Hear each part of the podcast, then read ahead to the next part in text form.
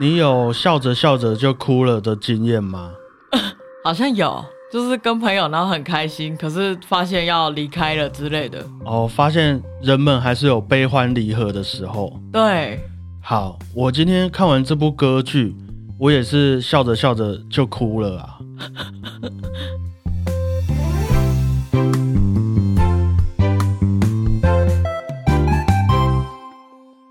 大家好，我是主播 Blue Tom。大家好，我是果鹏。你知道一年有几个礼拜吗？差不多是五十二个礼拜左右。是哦。那你知道我们今天的音乐周报是第几期吗？今天的音乐周报是第五十一期，所以没有错啊。不知不觉，音乐周报系列也即将迈入整整一年了。哎，好快哦！因为我们是以一个礼拜为单位的嘛。那在这边也先和大家预告一下，下个礼拜。就会是这个系列的最后一集，第五十二期。那也因为要准备隆重的最后一集啊，所以我们礼拜四的单集就先休息一次哈，在这边先跟大家请假。我和果鹏会再来好好开会一下，之后要用什么主题来呈现给大家。不过如果各位有想要敲碗的主题啊，还是可以留言告诉我们，也会慢慢帮大家安排起来的哈。所以我们之后就没有音乐周报了，之后可能要换个形式了。哇哦，也一年了啊，我觉得差不多了。我们还是要慢慢进步嘛。所以今天的音乐周报结束之后，我们就下个礼拜天再会。那果鹏，我们就直接进入这个倒数第二集音乐周报的主题吧。我要哽咽吗？没关系，我们就正常就好了。一七八六年五月一日，莫扎特歌剧《费加洛的婚礼》首演完毕。《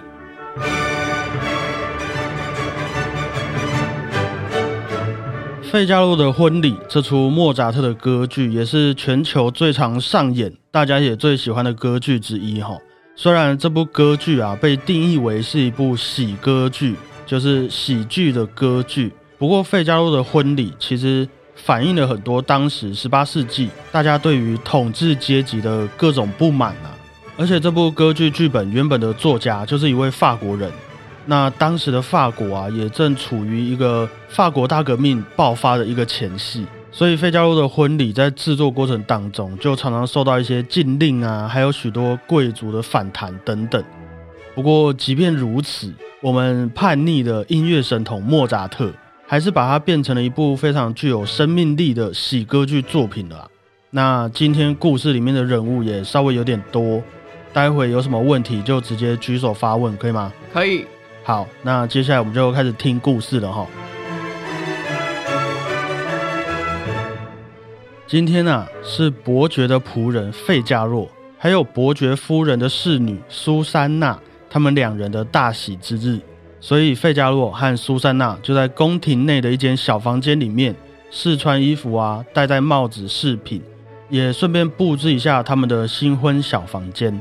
那整理到一半，苏珊娜就很无奈的告诉费加洛说：“我觉得最近伯爵怪怪的，他送我一张床，又对我投射一些特别关爱的眼神，而且他还把他住的房间搬到我们的附近。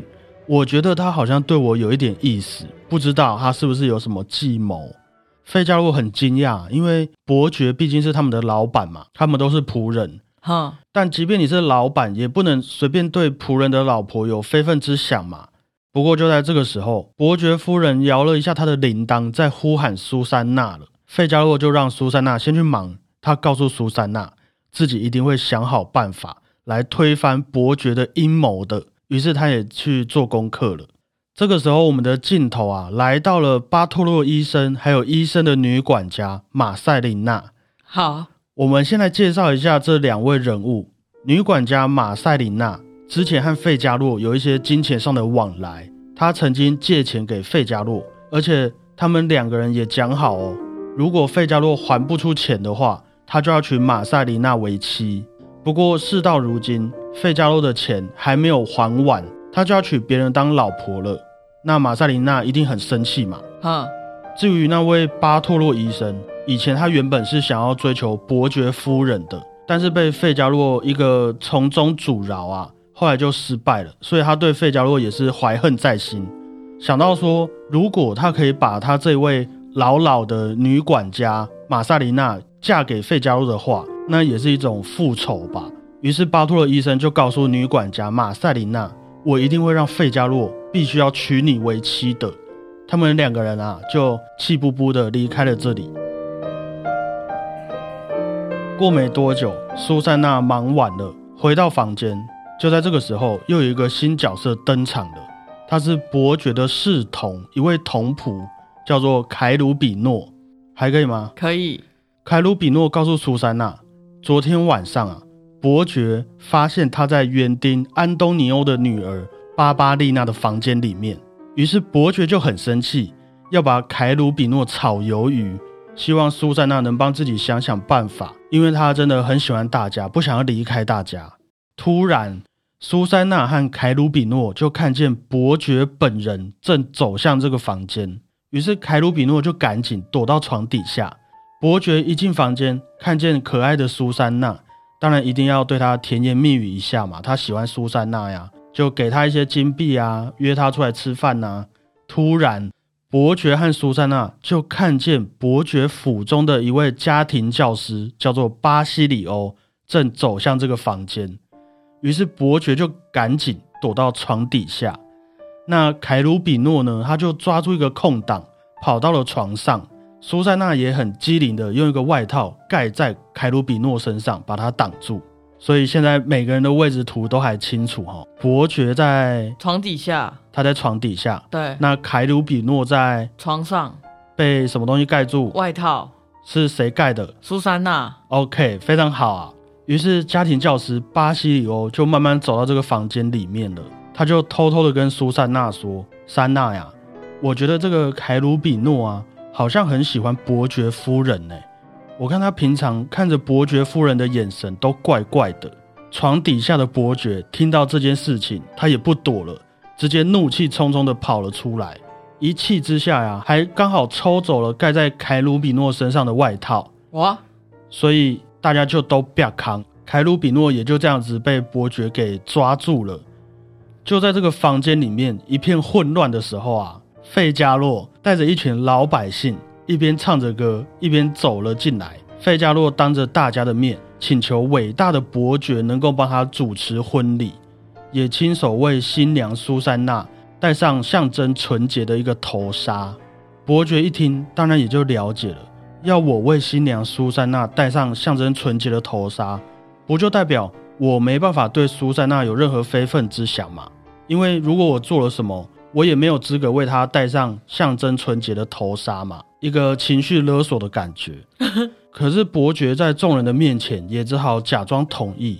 但是如果我们给他一个特写镜头，就会发现伯爵的嘴角也微微上扬，感觉伯爵自己也想好他的应变措施了。那我们的第一幕就在这边结束了，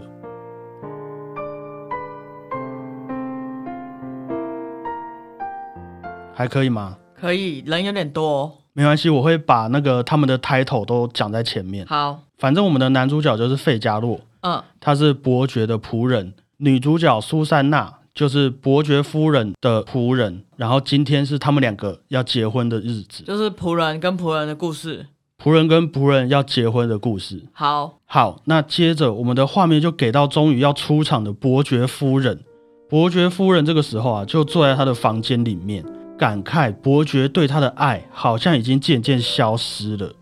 过没多久，费加洛和苏珊娜就跑过来找伯爵夫人，他们就告诉夫人啊，伯爵好像对苏珊娜别有用心呐，毛手毛脚。不过费加洛也想好一个计策，他就告诉夫人说，他会让凯鲁比诺打扮成苏珊娜平常的样子，然后让他去跟伯爵约会。那我们只要逮到这个现场。伯爵对苏珊娜有非分之想的这个事实啊，大家也就都会知道了，一个仙人跳的感觉啦。对啊，好现代哦。于是费加洛也离开去处理后续的事情，凯鲁比诺就接着进了房间，被伯爵夫人和苏珊娜脱掉全身的衣服，只剩下一件内裤，他要装扮成苏珊娜嘛。哼，苏珊娜也去服装间拿她自己的一些衣物要给凯鲁比诺穿。突然呢。伯爵敲了敲伯爵夫人的房门，准备要进来了。于是凯鲁比诺也赶紧躲到更衣室里面，然后把门锁起来。毕竟他刚刚没穿衣服嘛，这样子被看到就真的很尴尬。伯爵夫人也把更衣室的钥匙给拿走。伯爵一进门，当然直接就察觉到不对劲了。你房间刚刚为什么有那些 Kiki 口口的声音？你是不是偷藏了其他的男人？是不是包养小白脸？我告诉你啊，等我把那个更衣室的门打开，我一定要取走里面那一个人的性命。伯爵夫人就一直告诉伯爵说：“啊，里面的人是苏珊娜，你不要那么神经质。”不过伯爵还是把伯爵夫人给拉了出去，准备要去找工具撬开那一道门。刚刚躲在服装间的苏珊娜，当然目睹了整件事情的发生，于是也赶紧叫更衣室里面的凯鲁比诺想办法逃跑。但是更衣室的钥匙被伯爵夫人拿走了，凯鲁比诺只好找了一扇窗户爬去阳台，然后从阳台跳下去逃跑。苏珊娜看到凯鲁比诺逃走之后，她也顺着伯爵夫人的话，她就从阳台爬去更衣室。躲在里面等伯爵还有伯爵夫人开门，因为这样就证明伯爵夫人没有骗伯爵了嘛。没过多久，伯爵也拉着伯爵夫人回来了。他还是气冲冲的说要取走躲在里面的人的性命。但是当伯爵成功用工具打开门之后，里面的人竟然是苏珊娜。伯爵看到这个情况，也只好赶紧向夫人道歉。听到这个声响的费加洛啊，就跑过来查看一下状况。但是就在这个时候，伯爵的园丁安东尼欧刚刚有提到过他的名字，还记得吗？记得。他就气不不的走了过来啊。园丁安东尼欧跟伯爵告状说：“刚刚啊，有人从阳台上跳下去，然后还踩烂我的一堆花，结果就逃走了。”费加洛一听，当然也意识到是刚刚逃跑的凯鲁比诺嘛，毕竟整件事情都是他策划的。于是他也告诉安东尼欧说：“啊，没有啦，那个刚刚跳下去的人是我啦。”啊，苏珊娜和夫人也都有看到啊，他们就一起圆场这样子。不过就在这个时候，还记得女管家马塞琳娜吗？她就要来向伯爵告状啊，因为费加洛欠她钱，而且又没有要履行娶她为妻的承诺嘛。于是就在这个一片混乱的情况底下，我们的第二幕结束在这边了。哇，越来越复杂哎。第三幕一开场，我们就看到了很苦恼的伯爵。因为今天一整天，那一些会让他心浮气躁的事情实在是太无眼了。伯爵夫人和苏珊娜也在伯爵的背后商量接下来的计划。伯爵夫人让苏珊娜去和伯爵找时间约会，去跟伯爵暗示一下。嗯，等到伯爵赴约的时候，他再抓住伯爵，给他来一个夫人版本的仙人跳。于是啊，苏珊娜就去找伯爵说：“伯爵你好啊。”我有些话想跟你说啊，就是我想麻烦你替费加洛把他欠马赛琳娜的债务都给还清。那如果你愿意答应我的话，我觉得我们晚上就可以稍微来约会一下。只要你开心，什么事情我也都会答应啊。有伯爵听到这个请求，当然就很激动的答应了啊。能用钱解决的事情当然是小事嘛，他那么有钱，而且还可以跟苏珊娜来一个约会。那苏珊娜看伯爵答应她呀，她也偷偷的和一旁的费加洛说：“如此这般，如此这般，我一定会让你不用娶马塞琳娜为妻的。”但是这些悄悄话也不小心让伯爵给听见了啊！我们给他一个特写镜头，就会发现伯爵的嘴角微微上扬，感觉伯爵自己也想好他被利用的这个报复行动了。过没多久。费加洛和女管家马赛琳娜，还有巴托洛医生，他们一起带着法官找到了伯爵，为了啊，就是在伯爵和法官的面前把债务问题做一个裁决啊。不过最后的判决还是费加洛如果没有把债务还清，就必须要娶马塞琳娜为妻。哇，毕竟伯爵知道他被利用这件事情，所以他也没有想要让这个判决可以顺利的进行啦。嗯哼，那情急之下，费加洛只好说出了实情。费加洛告诉大家：“我其实是一位贵族的后代，但是我在很小时候就被人家掳走了，于是才走到了今天。所以如果要他结婚，可以，可是他一定要找到失散多年的父母亲作为见证才行。”于是大家就开始考证啊，开始回忆。费加洛也秀出了他手上的胎记。你看，大家有谁还记得这个胎记吗？哇！是你吗，拉斐尔？我是你妈妈呀！啊，原来啊，费加洛就是巴托洛医生和他的女管家马塞琳娜被掳走的私生子啊。好，先不要冲动哦。故事里面的大家也都觉得很震惊。这一幕啊，虽然很好笑，不过开心和感动还是大于其他的情绪啊。大家也都拥抱在了一起。巴托洛医生和他的女管家马塞琳娜找到了失散多年的孩子费加洛。那费加洛也终于见到了父母，而且他毕竟不可以跟自己的妈妈结婚嘛，所以就没有说谁欠谁这件事情了。于是他们就在这个大喜之日啊，决定要一起好好庆祝费加洛和苏珊娜的婚礼，一起来举办这个宴会啊。但是也不要忘记哦，他们要设局伯爵仙人跳的计划也还在进行当中。还记得假扮成女生的凯鲁比诺吗？他不是逃跑了吗？对。可是他仍然哈装扮成女生，在这个宫廷里面走来走去。他也来参加伯爵夫人在婚礼之前举办的一些小小聚会。就在这个时候，伯爵冲了过来，直接掀开凯鲁比诺的真面目，并且也当着大家的面要赐予他最严厉的处罚。不过你还记得，哼，凯鲁比诺第一次被抓到的时候，他刚刚有说他是在哪里被抓到的？你还记得吗？没有关系，他是在园丁安东尼欧的女儿。巴巴丽娜的房间里面被抓到的，所以园丁的女儿巴巴丽娜其实也一直都和凯鲁比诺在约会啦，可以理解。可以。那当他看到凯鲁比诺啊被伯爵抓到，还要被他处罚的时候，当然也就站了出来。巴巴丽娜就泪汪汪的看着伯爵说：“伯爵大人，在我小的时候啊，你说你会给我我最喜欢的东西。”那现在，我希望你放了凯鲁比诺，让他可以当我的丈夫。那伯爵一听，哎，也只能答应了啊，不然要怎么办？对啊，事到如今，这些发生的事情根本就是天要亡我了嘛。这个时候，费加洛就告诉众人说，婚礼即将要开始，希望能邀请伯爵和伯爵夫人来主持婚礼。伯爵这个时候其实已经算是半看开了啊，觉得很累了。但是，就当他为新娘苏珊娜戴上象征纯洁的头纱的时候，苏珊娜偷偷塞给了伯爵一张小纸条。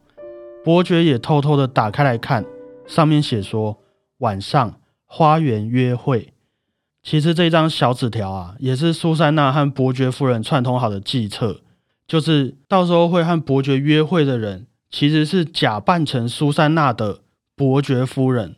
可是经过这一系列打击的伯爵哪会想到这些美美嘎嘎？虽然刚刚已经被骗了那么多次，不过他看到这张小纸条，早就已经什么都不管了。于是就让大家彻夜狂欢，想玩多晚就玩多晚，最好是吵吵闹闹，没有人发现我和苏珊娜准备要去约会。但是哈，这张小纸条的事情呢，毕竟只有伯爵夫人和苏珊娜最清楚，他们两个计划的。费加洛反而是辗转才知道说，哎，自己的老婆苏珊娜写给伯爵一张小纸条。没想到啊，他最担心也最想要解决的事情，竟然会这样子发生。哎，难道男人都会这样子被女人耍得团团转吗？于是费加洛也决定要给伯爵和苏珊娜好看。接着，我们的画面就来到了深夜，对调服装的苏珊娜和伯爵夫人。也来到了花园里面，准备要执行他们的仙人跳计划。于是，打扮成苏珊娜的伯爵夫人来到了和伯爵约好的地点。伯爵也慢慢走了出来，对他说着甜言蜜语之外啊，还要送给打扮成苏珊娜的伯爵夫人一枚金戒指。那躲在一旁的费加洛看着这一切，也终于受不了了。正当他要跳出来的时候，被一旁打扮成夫人的苏珊娜给抓住，苏珊娜也赶紧跟费加洛解释啊，这一切啊都是我和夫人的一个阴谋。但是伯爵和打扮成苏珊娜的伯爵夫人也已经因为刚刚费加洛要跳出来这个举动，那个草丛里面稀稀疏疏一个打草惊蛇，他们就都躲起来了。于是费加洛就和打扮成夫人的苏珊娜来一个将计就计啊，费加洛牵着打扮成夫人的苏珊娜走了出来。对他倾诉自己的爱慕之情。那躲在一旁看着这一切的伯爵，虽然啊他自己也是一个偷情的人，但是也还是忍不住伯爵夫人会这样子背叛他。于是伯爵就跳了出来，大声的叫所有人抓住费加洛和伯爵夫人。结果，哇，在他面前的是费加洛和苏珊娜。那伯爵夫人呢，慢慢的从伯爵的背后走了出来，拿下他身上的苏珊娜的帽子和饰品，出现在伯爵的背后。当然，伯爵也感受到这股凉意了，就马上跪了下来，希望夫人能够原谅他。心地善良的伯爵夫人啊，最后也还是原谅了伯爵。这一天种种的苦恼啊，和所有荒唐的事情，就让我们在爱与欢乐的氛围底下结束它吧。我们费加洛的婚礼啊，就在这个温馨的大合唱中，皆大欢喜的结束了。可以吗？很混乱的一天的故事对啊，，handle 得住吗？有点突然。很突然，其实每件事情都很突然呐、嗯，不过，其实我们如果去看《费加洛的婚礼》这整部歌剧的话，它从序曲开始，其实我觉得它的音乐啊，或是整个编排就已经是非常有趣而且吸引人的一部歌剧了哦。你还记得它的序曲吗？对对对，没有错。而且，如果你真的去看完这部歌剧的话，大概每十分钟，你的脑海里面就会出现莫扎特的脸一次，因为我觉得他在歌剧角色还有乐团之间的一些细节啦，哼，真的都会把整体的气氛拿捏得很精致。虽然刚刚我这样子讲故事，可能会觉得有点太快或者无飒飒，不过像是苏珊娜要骗伯爵说答应他愿意跟他去花园约会的时候，一般我们这样子的剧情里面都会是伯爵讲一句话，那苏珊娜回一句话嘛。但是苏珊娜回话的这一段背景乐团的伴奏啊，听起来就会感受到苏珊娜其实没有那么乐意了，跟伯爵的伴奏就会有很多地方不太一样。哦，就是很细腻的概念。对，其实我觉得有音乐烘托会显得这部歌剧比较容易理解，而且比较有趣的部分啦。然后像是伯爵夫人，虽然她刚刚听起来好像是一位没有特别多戏份的角色，好像是，但是莫扎特也是给了她可以对我们这些听众诉说爱情烦恼的机会。其实里面真的有在很深刻的讨论爱啊、原谅啊的角色，其实就是伯爵夫人。我觉得啦，即便经历了那么多事情啊，最后最后她还是原谅了她的丈夫。看完整部歌剧的话，我会觉得伯爵夫人很像是一种人性的光辉，有爱啊，有包容，照在这个很荒唐的这个故事世界上。每一次的小胖说书啊，我都会花很多时间又再次回去复习这些歌剧作品。那今天这部费加洛的婚礼，我个人觉得真的是我收获最大的一次，因为它真的又再次提醒我自己说，我们平常说的喜剧、喜歌剧，其实也是很能够让人醒思，甚至是突破社会框架的一种表现方式。嗯，我一开始也会觉得里面的一些剧情很扯，譬如说费加洛就突然找到了亲生父母，然后一堆转折啊，一堆很类似的巧合，像是谁又突然过来了，谁又突然怎么样了，感觉都是编剧说了算。可是莫扎特又会一直提醒你说，你先不要指责这些故事，先回头看看你的世界、你的生活，其实偶尔也都是蛮扯的啦。所以这是一个警示人的歌剧吗？可以这么说，因为里面的我们说的反派就是他的伯爵嘛，嗯，伯爵其实就是一个位高权重的人啊。哦那照理来讲，一个位高权重的人是非常难去撼动他的不管是尊严或是他的地位。不过费加洛办到了啊、这感觉还有很多，比如说国家与国家的概念这样可以这么说，反映了当时的社会。啊。你看最后一幕是伯爵跪在地上求伯爵夫人的原谅。哦，伯爵是这个剧里面地位最高、权力最大的人，但是他结局因为费加洛，因为他们的计谋，让他跪在那边请求大家的原谅。哇哦，所以是这样子的一部歌剧啦。那以上就是今天的节目内容，分享了莫扎特的歌剧作品。费加洛的婚礼，喜欢我们的话，也记得帮我们多多宣传哈。在这边就先谢谢各位，我是主播 Blue Tom，谢谢大家，我是果鹏，大家再会啊。拜拜。我们刚刚在故事的开头啊，不是就有讲说伯爵对侍女苏珊娜有非分之想吗？哼啊，其实他这边也是在讲说，中世纪欧洲的封建制度底下，很多领主啊都会有一个出业权，就是说他们的贵族或是土地的领主，在有新婚夫妻要结婚的时候，他们都会拥有新娘第一个晚上的出夜权，就是他们可以自己过来找新娘一起睡觉这样子。所以其实费加洛就是想要阻止这件事情的发生，就是要阻止这个初夜权这种制度。